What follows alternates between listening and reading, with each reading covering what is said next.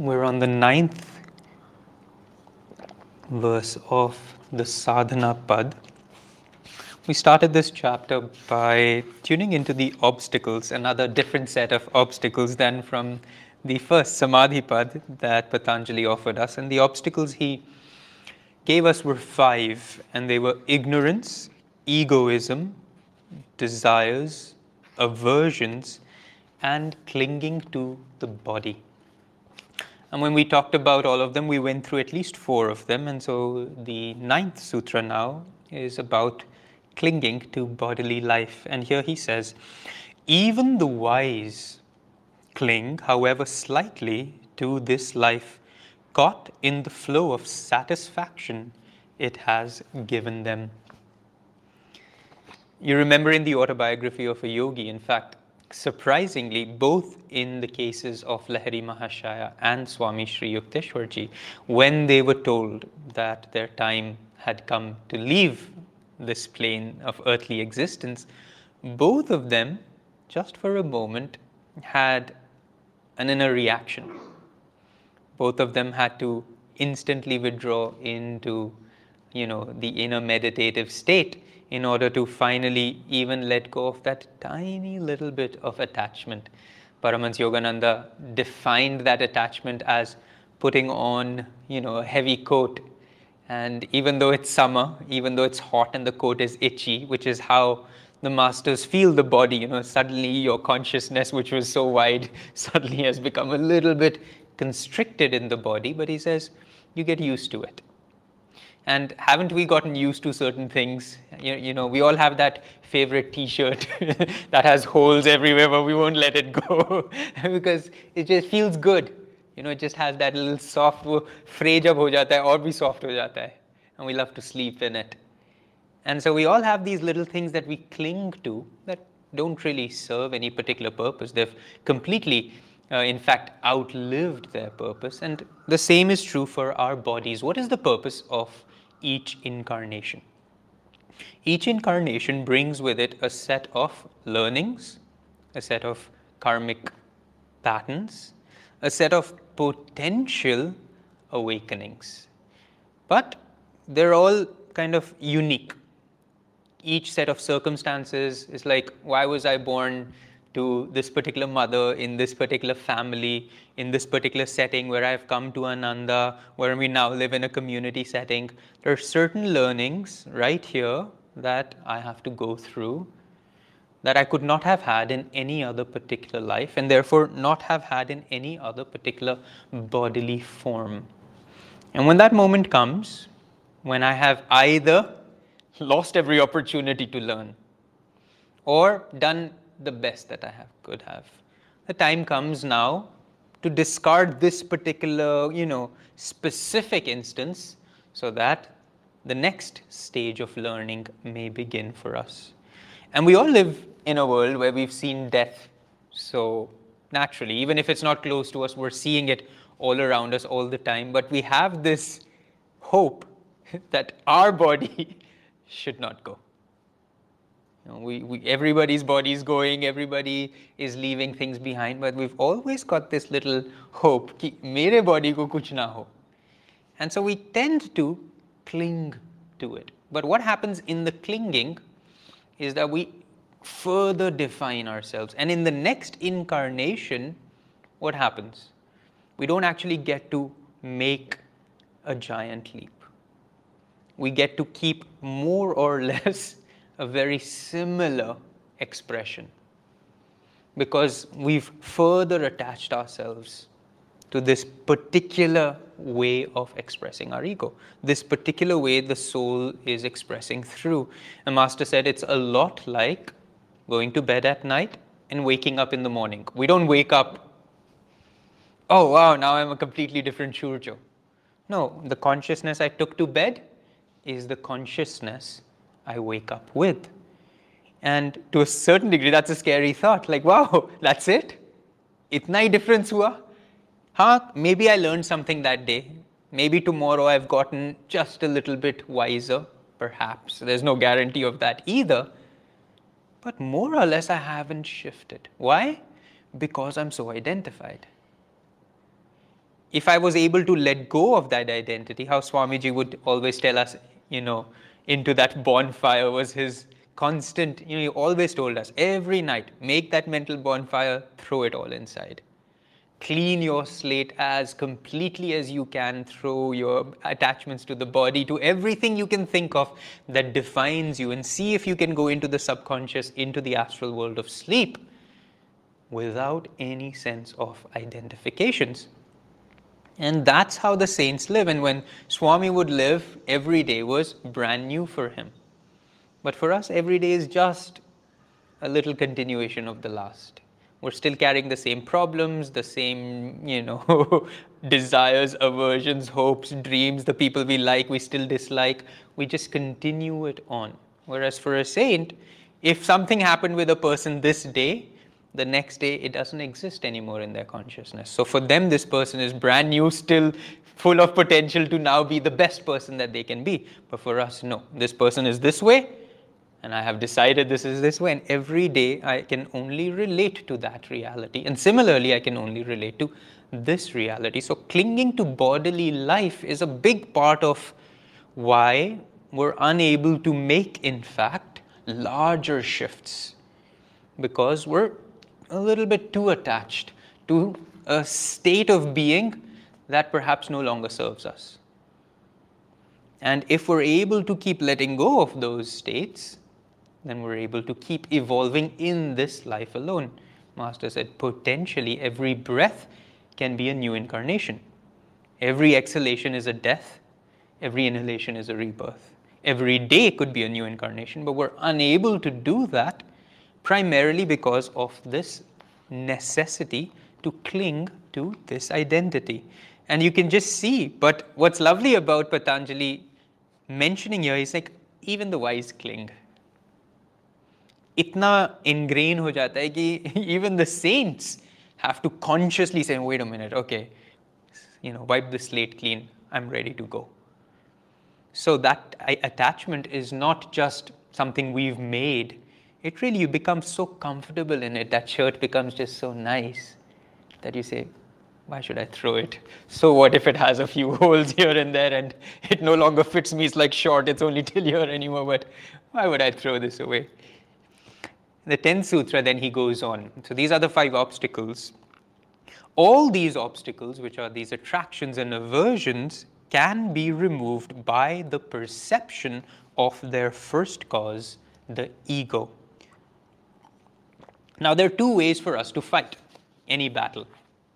One is to fight the minions, you know, the, the little guys, the soldiers, and the other is to fight the boss level. you know you get to video games and you get the boss, and the boss keeps throwing other little guys to distract you, and so you have to keep fighting them also, and then keep throwing something at the boss, but then keep fighting them. And that's really the kind of, you can say, battle we're fighting often we think we have to deal with all individual things, the circumstances. Oh, no, I have to deal with this issue. Uh, people love their issues. They like to talk a lot about their issues. they think, itne mein ye hoega. If I can figure this out, if I can figure this out, if I can learn to just get along with this person, if I can just learn how to, you know, be more courageous in this reality, and of course, there's truth to it because every soldier we kill, we weaken the army the opposing army, but that's nice. But piche baitha hai boss level, and the boss level somehow seems to be able to keep creating more soldiers. He's getting weakened, there's no doubt, but he's also creating simultaneously. And so the path of yoga, therefore, is more a path of what's the first cause? You know, so over here, Swamiji says the ego is the first cause of everything, the sense of I the very fact that we think we're separate is really the first cause of absolutely everything. And therefore, different than most traditions of, you know, all right, Ajkal, there's a whole thing of Right, let it out. Share all your problems and your issues. And you know, it's like, oh, let's deal with all your subconscious things. Let's work on your, all your childhood traumas. And but if you try that, and of course, there's nothing wrong in any of that, it's never ending. There's always something else to deal with. Swamiji would talk about it like, you know, nowadays we don't do this anymore. There was a time when I washed clothes in a bucket. I don't know how many people are washing clothes anymore. I'm sure some are.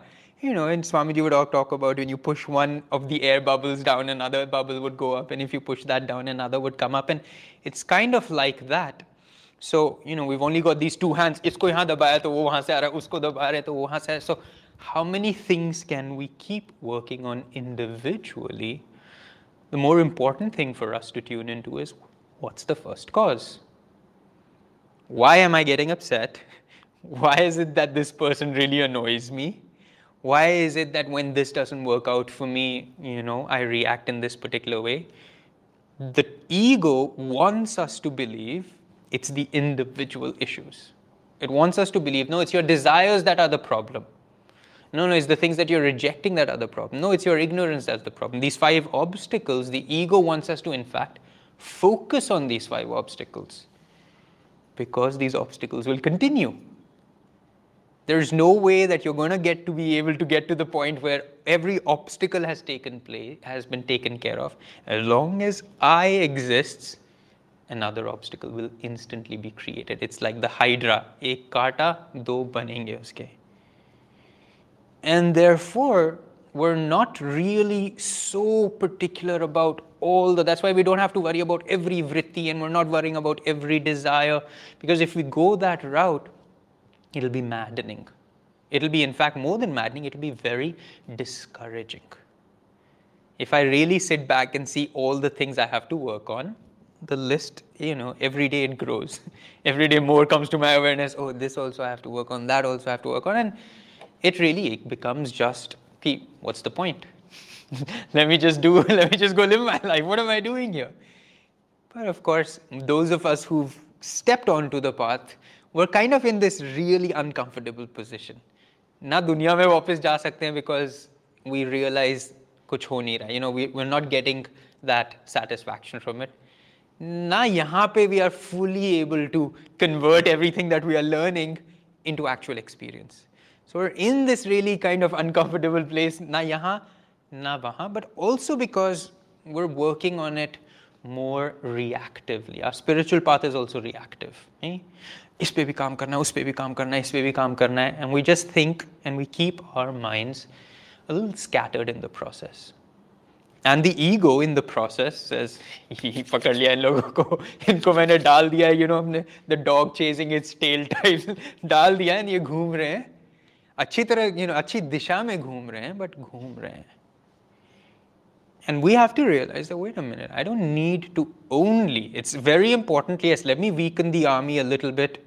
This was why in the Mahabharata, what was, you know, uh, Duryodhan's main call when the battle was about to begin. Everybody must protect Bhishma. Bhishma jab tak hai, tab tak we are good. And Bhishma represented that I, that ego, that separation, and therefore he could not be killed.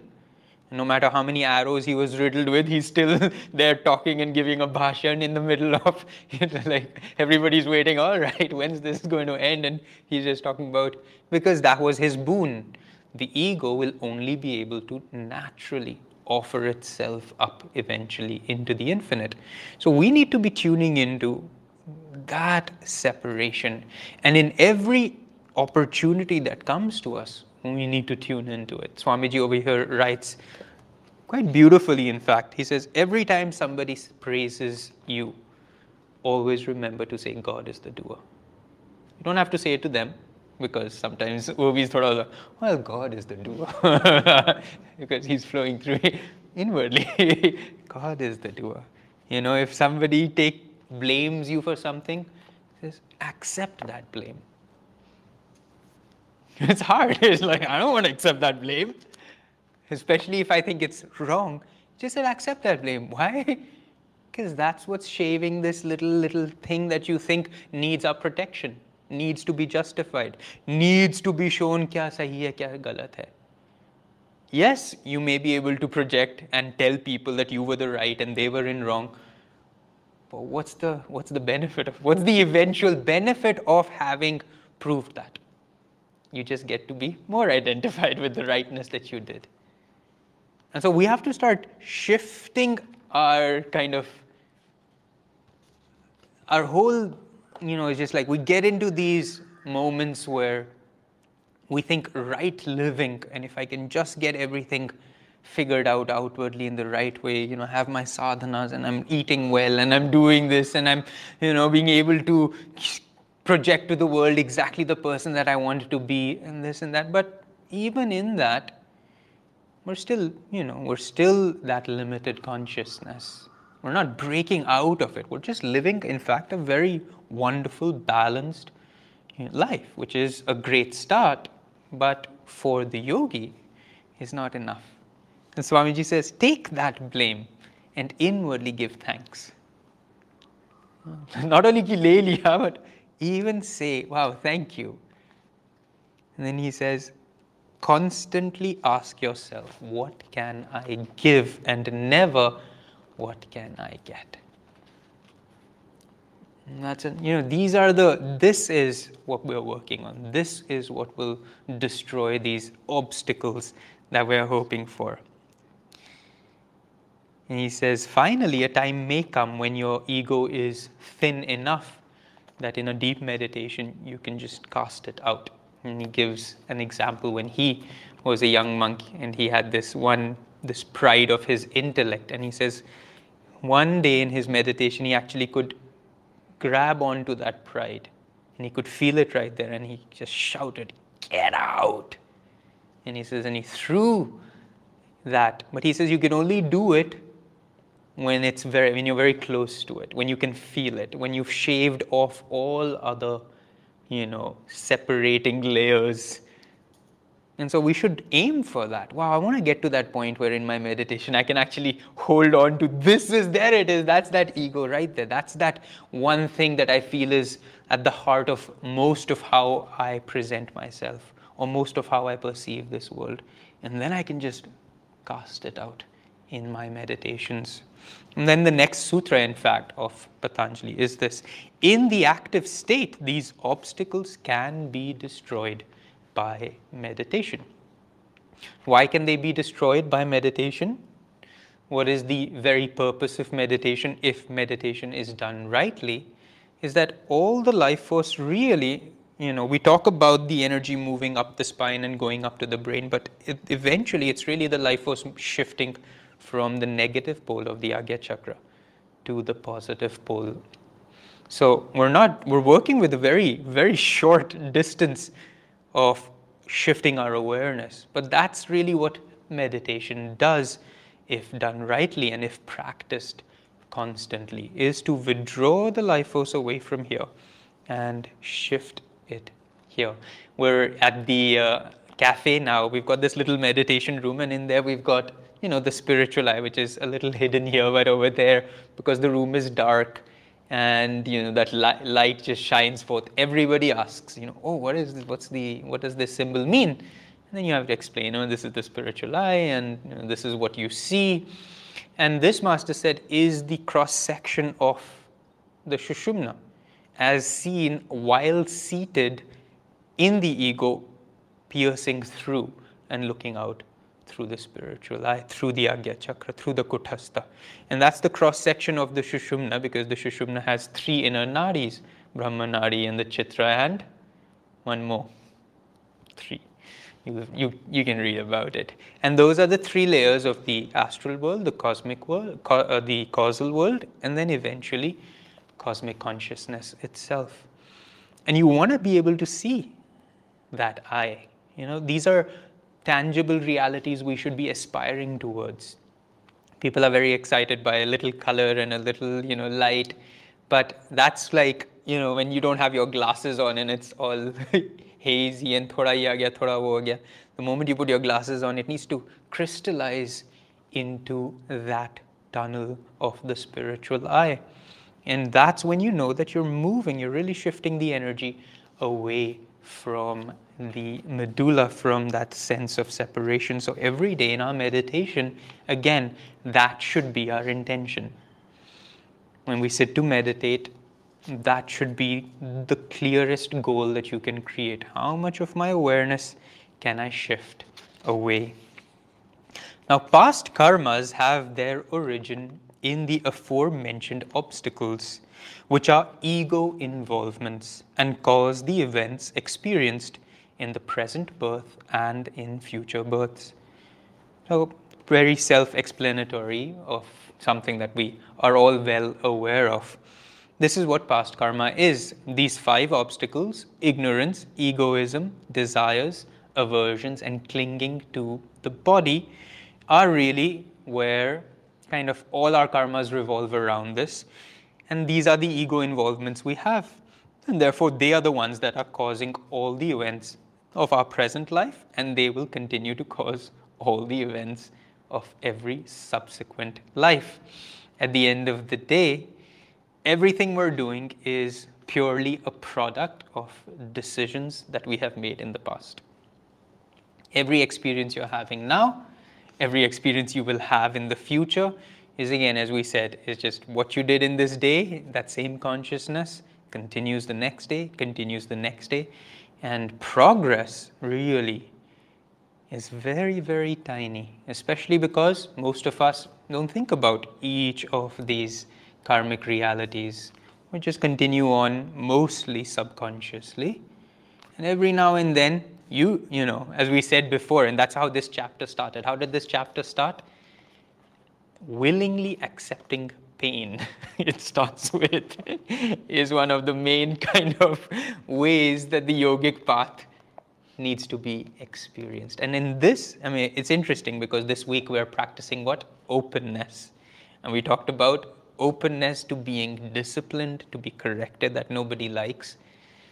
And we're also going into the Easter period, which is what was Christ's greatest, you can say almost, teaching, was that willingly he walked up and got onto that cross. Nobody put him there. He had all the power in the world to have destroyed all these armies, to have completely said, Nope, I'm not going up there. and nobody could have made him. Nobody could have lifted him up and put him up there willingly. When the soldiers came to arrest him, they didn't know. So, you know, there was no Facebook, so you, they couldn't see his DP or anything and figure out, yeah, hai. They came to the, you know, the group of 12, 13 people who were there, and the soldiers came and said, Who is Jesus of Nazareth? And Christ steps out over there and he says, It is I who you are looking for. And that's it. You know, there's no, oh, yeah, you know, you guys just divert them, He knows exactly what's going to happen Our life is like, oh no, अब मैं क्या करूँ? like police ने रोक दिया. Already our mind is searching. What should I do? What should I do? What excuse can I make? But it's not willing to own any of the things that we've done. Everything that feels wrong, we say हमारी गलती नहीं है किसी और ने किया होगा and so we're never willing to own everything that we've done. We're not willing to own our own past. And because we're not willing to own our own past, we have to keep going through it until we say, ah, oh yeah, I only did this. Chalo. And that's why blame is coming to me, and that's why things are hard, and that's why praise is also coming to me.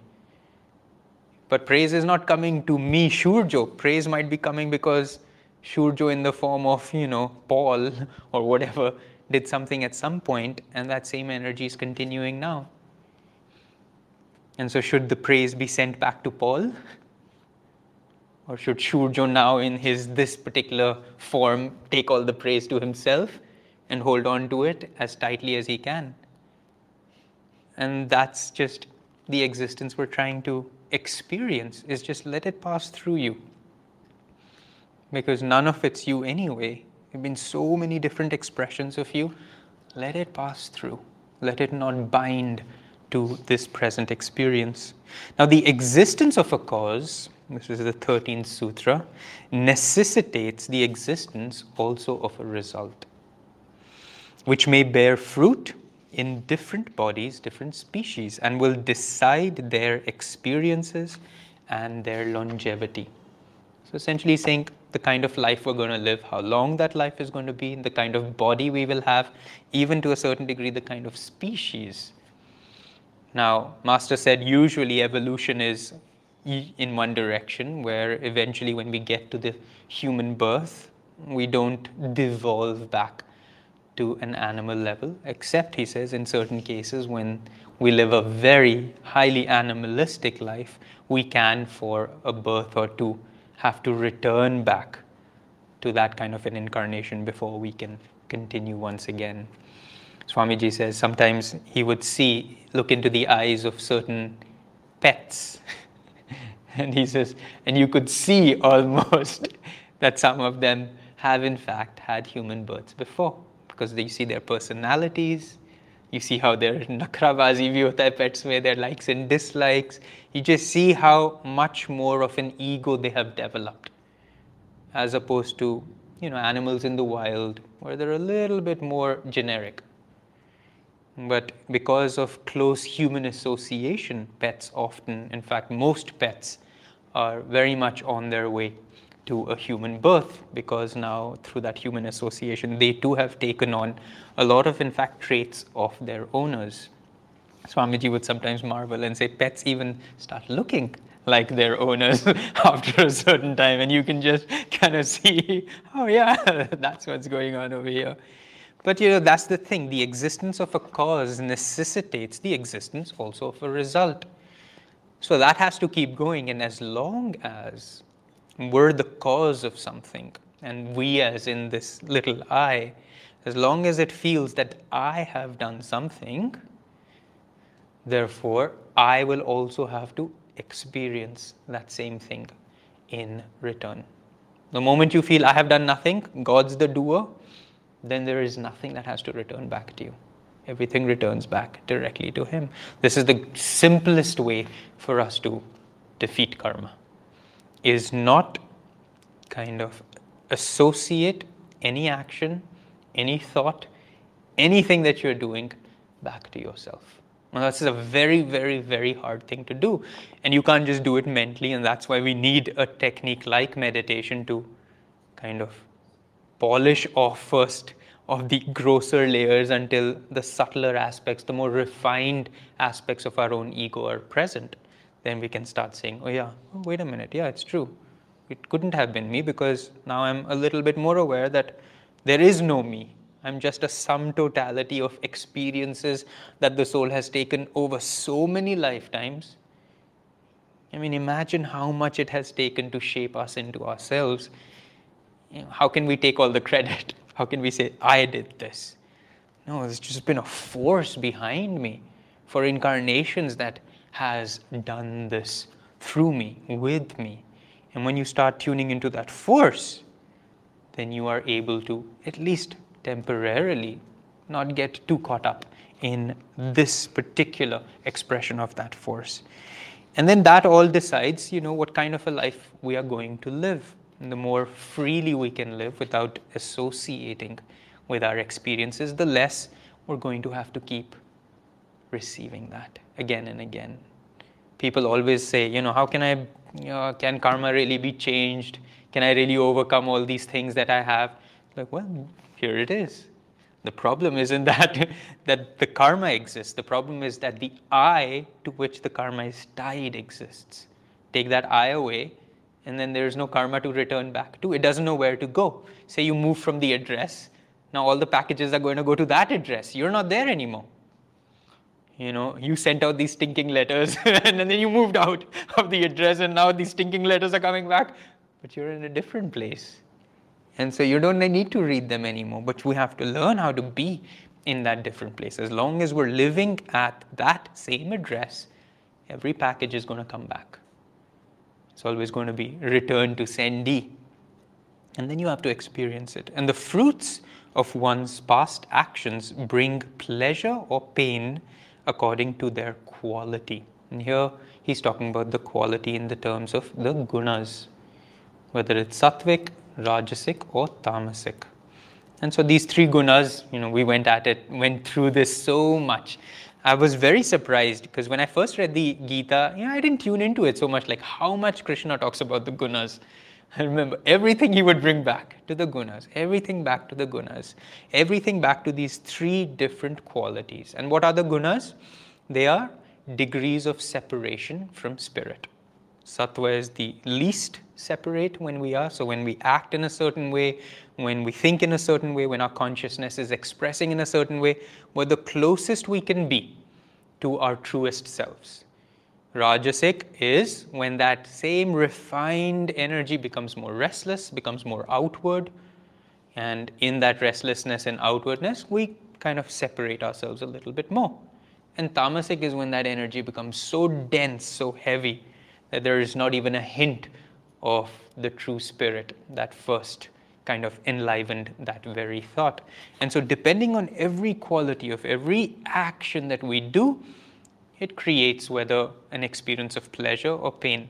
So many people talk about good karma, bad karma and they get really caught up of you know oh, is this my good karma? Oh this must be really good you know oh you guys have such good karma that this happened. Oh i have such bad karma because i came and i did this so late. And and there's just no reality to good and bad karma at all. Because often what seems like the worst karma leads you to often the best places. Again coming back to that first verse pain and suffering lead you to ask the deepest questions. It was because I suffered so intensely in my heart and in my mind, not outwardly, nobody could tell, but because I was suffering within, I asked and I said, This couldn't be it. What's more in life? And then comes the answers that I needed through the autobiography, through the spiritual path. But so many people have, through that same process, awakened to something greater. So don't kind of box yourself in and start thinking about the quality of karma in terms of good and bad, but do see it in terms of whether you're putting out what you're putting out, whether it's tamasic, rajasic, or sattvic. And that which is sattva will then start helping you refine your consciousness more easily because the truth is, and I said this in the last class, we don't have to suffer. We can actually get to these truths without suffering. It just so happens that we've created too much that the suffering is a necessity now for us in order to arrive at the same truth. It's like, okay, I'm in, you know, whatever class I'm in. I don't have to have a hard time studying for my exam, but most of us do because we didn't study it all the whole year. So when the exams come, what do we feel? This is unfair. Q exams hain. But the good student says, I don't have any problem. I heard everything that the teacher said. I gave submitted every homework that was given to me. I know exactly what's going to happen and I'm ready for it. So they don't have to suffer. In fact, they really enjoy the process. They enjoy the learning. They're, they're so happy that they got to receive so much. We, on the other hand, or at least I, completely ignorant throughout the year. And now that the exam has come, now we feel this is unfair pressure.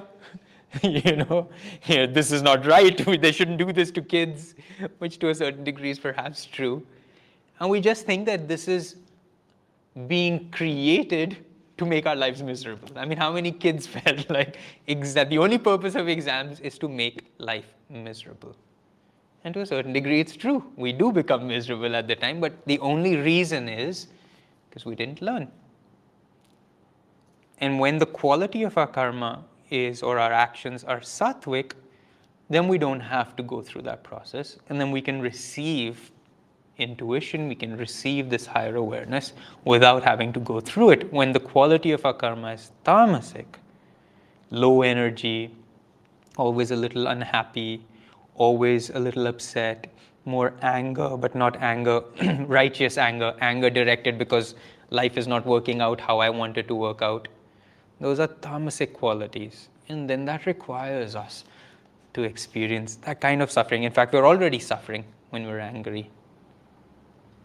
And then until that whole process doesn't cleanse itself, we're not able to then arrive at the same truths that Patanjali is so freely giving us. But nonetheless, it doesn't mean we can experience these truths as easily. Indeed, to anyone of discrimination, I love this particular sutra, everything is painful. For every desire once satisfied is followed by fear of loss, and it produces ever new cravings in the mind, and those desires result in conflict between the three gunas. like that. Into anyone of discrimination, everything is painful. I so relate to that. Everything at the end leaves a little bit of a dissatisfied taste in our mouth. Even the greatest desire, even the best, you know, I mean, creating this cafe has been such a fun experience for us because everything you do never quite is done the way you want it to be done. Everything there's a, there's a little stitch not done here, a little paint streak that's not quite perfectly done you know, one little thing that we had to put so much energy into comes finally from the factory and it's the wrong size. And now you have to redef- you know, redefine everything else because there's no way you can return this huge little thing.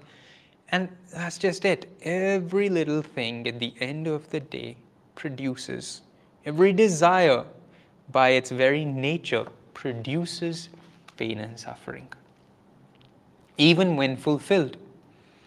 And that's just the nature of duality. Within fulfillment is either the fear of loss once you have it, or that bitter taste because that fulfillment did not actually bring you what you were looking.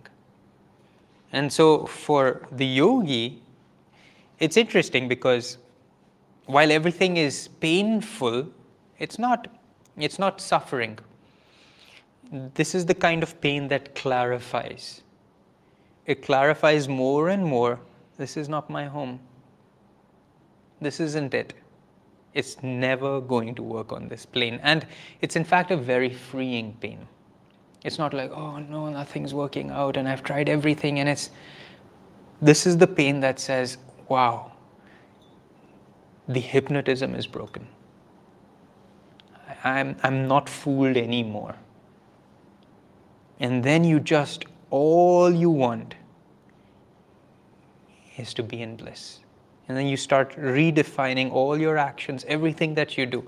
But until there's even, even a little bit of hope, which most of us have, कि शायद इस time हो जाएगा शायद इस relationship से हो जाएगा शायद इस कैफे से हो जाएगा शायद अगर एक आश्रम बना लिया तो हो जाएगा if only all my like minded friends can come together and we can live together हो जाएगा but everything brings with it its own set of pain and suffering.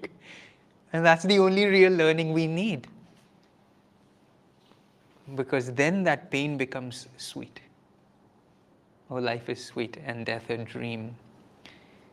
That pain becomes so sweet because then it's just a constant reminder. He says, ah, Where are you, God? Because you're not here. Or I'm not yet feeling you enough. And that's where we want it to be, even though it feels like the opposite should be true. No, I should be feeling joy in everything. I should just feel always, you know, in this bubbly, blissful state.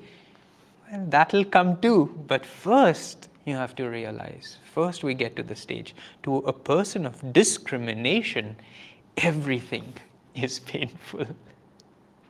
When you get to that stage, then you can transform that pain. When you get to a one underlying, when pain becomes the only reality, but again, not in this, not in an uncomfortable stage. This pain is the pain of the longing. When that becomes your only reality, then the next stage is very simple because now you don't have multiple realities that you have to fight with. Then the next stage really is joy.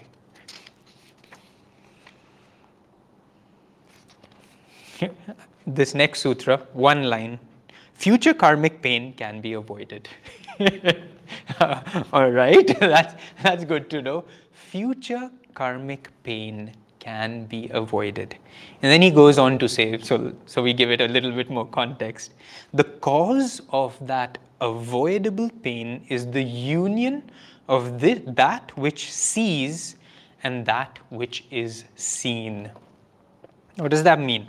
It is the union of that which sees with that which is seen.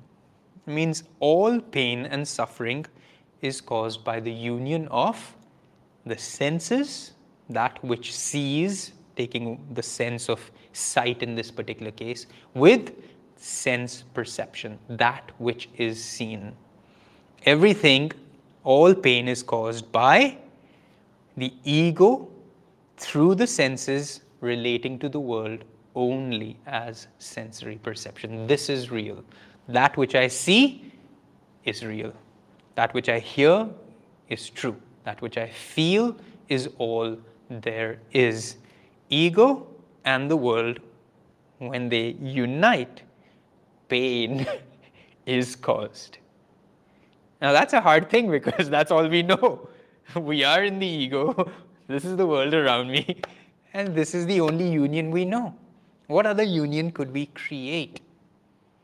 He says here, the avoidable pain. I like the way he says, the cause of that avoidable pain is the union of that which sees and that which is seen. Right now, all we are able to see is existence in this particular form. What can't we see? What is it that we're not seeing? We're not seeing God. We're not seeing pure vibration. We're not seeing consciousness. We're seeing people, things, circumstances, everything that is is fixed for us. We can't see that movement. I can't see the incarnations I've lived. I can't see the flow of my own consciousness. I can only see this person when I look into the mirror, and this person was born in Dehradun. you know, this person doesn't like bhindi, and this person XYZ and whatever it is. And that's all I can see. And everything I do is defined by that. And I can't see God in Shurjo. I've tried and I have failed. And every time I sit to meditate and hope that today I'm going to see it, I'm still so caught in my senses. Even when I sit to meditate, I can see and hear more what's outside of me than I can see and hear what's inside of me. And so the enamor of this union between sense and sense perception is really the cause of all avoidable pain. And that's why we need to start fixing and refining that sight. And that's what we're trying to do. Everything about the yogic path is that refinement of our ability to perceive truth, God, light, consciousness, whatever you want to call it, the underlying reality. Because otherwise, we see variety, we see division, we see separation. We see me and we see you. And me is not you, and you is not me. And as long as that's going to be true, there's going to be pain. And the moment I see, oh, I am you and you are me, then there's no pain at all. Then there's joy. Because isn't it great that you and I are exactly the same? You and I are made of that same bliss of Satchitananda. But we have to first develop that sight. And otherwise, he says, future karmic pain can be avoided. That means we're really not bound by karma the way we think we are. Master said, though, all karma eventually has to be worked out. But it doesn't have to be worked out by experiencing it. All karma has to be worked out by feeding that energy that went out. Because it's just a vibration that went out and it's a vibration that needs to return back. And as our magnetism shifts, that vibration, as I said, can no longer recognize the magnetism that sent it out. And so, in the flow in the power of our magnetism, it returns back to us as a very, very minor kind of shift. Master would often give the example of if a huge, you know, boulder needs to fall on you as per your karmic reality, perhaps a tiny little pebble will fall instead. Because your awareness has become so much greater that in relationship, what was supposed to be this big of a karma now becomes this big compared to where your consciousness is. And that's what it relates to all the time. So if we shift our consciousness, we shift our entire karmic makeup. However, it needs to return, but not the pain. The experience, but not the pain. It would have been very painful if a boulder falls on me, but it's not so painful when a pebble falls on me. The experience remained in relation to when our consciousness was this small, this was the boulder. When my consciousness is this big, this is the boulder. The boulder size actually hasn't shifted. Your consciousness's size has shifted. And now in relation, it's not that big. So the experience remains, but no longer the pain. Where are we? All right, let's do the last one. What is seen and experienced in this world hmm, consists of the three gunas the light of refined awareness, which is sattva, the impulse toward outward activity, which is rajas, and inertia, and inertia, which is tamas, and is present throughout the objective universe, providing both sense experience and guidance toward liberation. So, like Krishna, Patanjali comes to the gunas as well. And he says there are three flows of awareness in this universe. Everything is made up of these three gunas. And these three gunas, as I said, are those degrees of separation. One is very refined, is very light, very uplifting, and that's sattva. You're very close. So, joy, love, kindness, harmony, an instant ability to relate and connect to everybody, uh, you know, where your the speech is just so always perfect, sweet, understanding, loving, where there's no hint even of any any bit of restlessness, any bit of I don't know those little barbs that sometimes we have in our speech. He's just always sweet and kind. And I really want to focus on speech a little bit because it's, it's such an easy thing for us to tune into.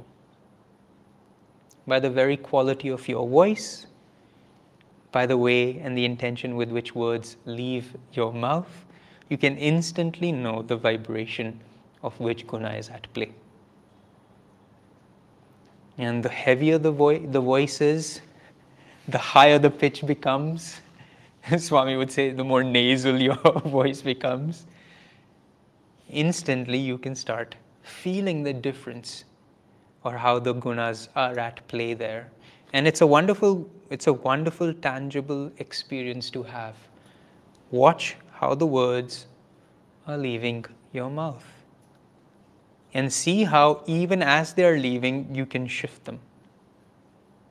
And even while you were starting with a little bit of a more forceful, more anger, more restless energy, if you become aware how you can immediately turn them back into something that's calm, that's refined, that's respectful, and suddenly your consciousness moves back to sattva.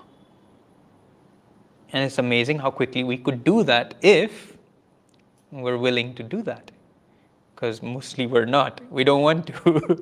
we like what's going out of our mouths. We like when we are forceful. We like when we are right.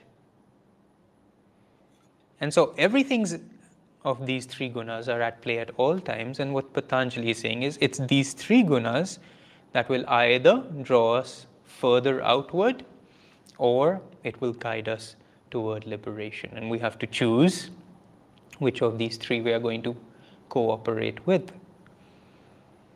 And in the further subsequent sutras, he goes a little bit more into the gunas themselves. But you remember how in the Gita, uh, the examples that Krishna gives to help understand the gunas more. He says, Sattva is like the smoke that obscures fire. All you need to do is a little wind, and the light of spirit shines forth. He says, Rajoguna is a, like rust on the mirror. You have to kind of rub it off with a little bit of strength. You have to apply some solution onto it, and it takes work. It takes a little effort. He says tamoguna is like a baby in the womb of the mother, completely obscured. And there's no way to get the baby out except you have to wait the nine months. And so with tamoguna, usually it's a question of you just have to let the person to work with somebody who is perhaps more in tamo. You have to be very patient. You have to just let that person. There's no way that you're going to pull out of them the child. you know, you can't get that premature birth. Just have to let them be. You have to let them experience themselves because what's going to teach them?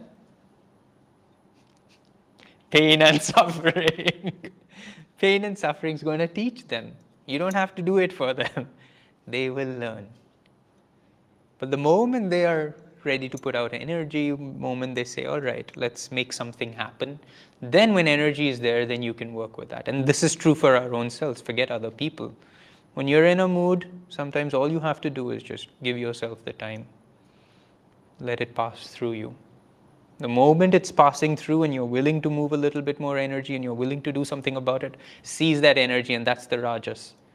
And then you take that energy and you, you know, put it into activity, into physical movement. Go take a walk, do the energization exercises, do something that gets that energy moving a little bit more. And the higher that energy is, the more refined the activity you perform, then you can sit and meditate, or you can sit and introspect, or then you can start withdrawing and shifting your awareness and saying, all right, that mood, I didn't need to be there. But when you're there, you know, don't try to fight that. Just relax in it for a moment. Let it pass through. Sometimes we elongate our own tamasic moments by kind of negating them. Sometimes you just have to sit in them. Just let that process pass through. And then the moment there's a little bit of opening, move energy go out somewhere, just step out, be willing to let your life force begin to move. And that's why often when we say people who are experiencing depression, especially, you know, that's the best thing for them is to be physically active. And that's it. Uh, you don't want them to be meditating, you don't want them to be introspecting because that's in fact can be detrimental when you're introspecting when your life force is so low because then the introspections will only remind you of who to blame and why everybody is against you and why this is not going to work out for you. But the moment energy starts moving, you get a little physically active, then after rajas, you can move into sattva. So each of us, and this is why the gunas are so helpful, because they are stages. And so we always have to remember whichever stage I am in, what's my next step? And that's the way either we go closer towards the light or we go the other way. And sometimes when we try to take too big a leap from one stage to the other, then we don't make it. And then we kind of get a little bit more, no, then I'm just going to stay exactly the way I am. A lot of people who come and say, oh, I, you know, I want to try to meditate or I want to try the spiritual path, and often it doesn't work for them because it's too big a leap and that's why you have to be very mindful of the people in your own vicinity when you try to convince them that, oh, you must to do this and you must go and hear this satsang, and that won't work for them. But you can think about where are they, what would be their next step. And you move and work with people accordingly. The gunas really is such a beautiful way to experience life. How to work with myself, how to work with other people, and always remember it's directional. So, with that, let's just take a moment. We've gone a little beyond our time, but nothing should stop us from settling back into ourselves, into the spine.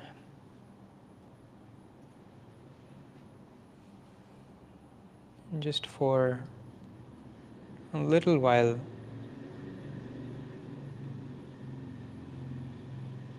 see what Patanjali perhaps has more specifically, more individually to offer you from today's readings.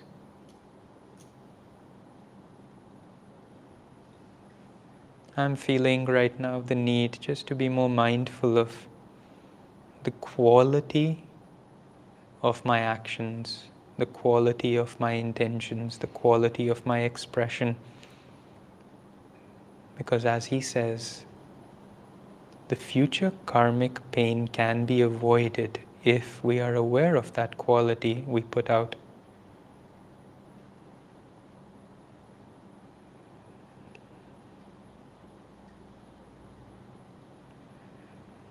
Let's take also this opportunity to just open ourselves to the guidance, to discipline, to correction as it may be right for us. Remember yesterday's or Tuesday's affirmation. What is true always remains true, even if hurled in anger. I open myself to truth no matter what garb it wears.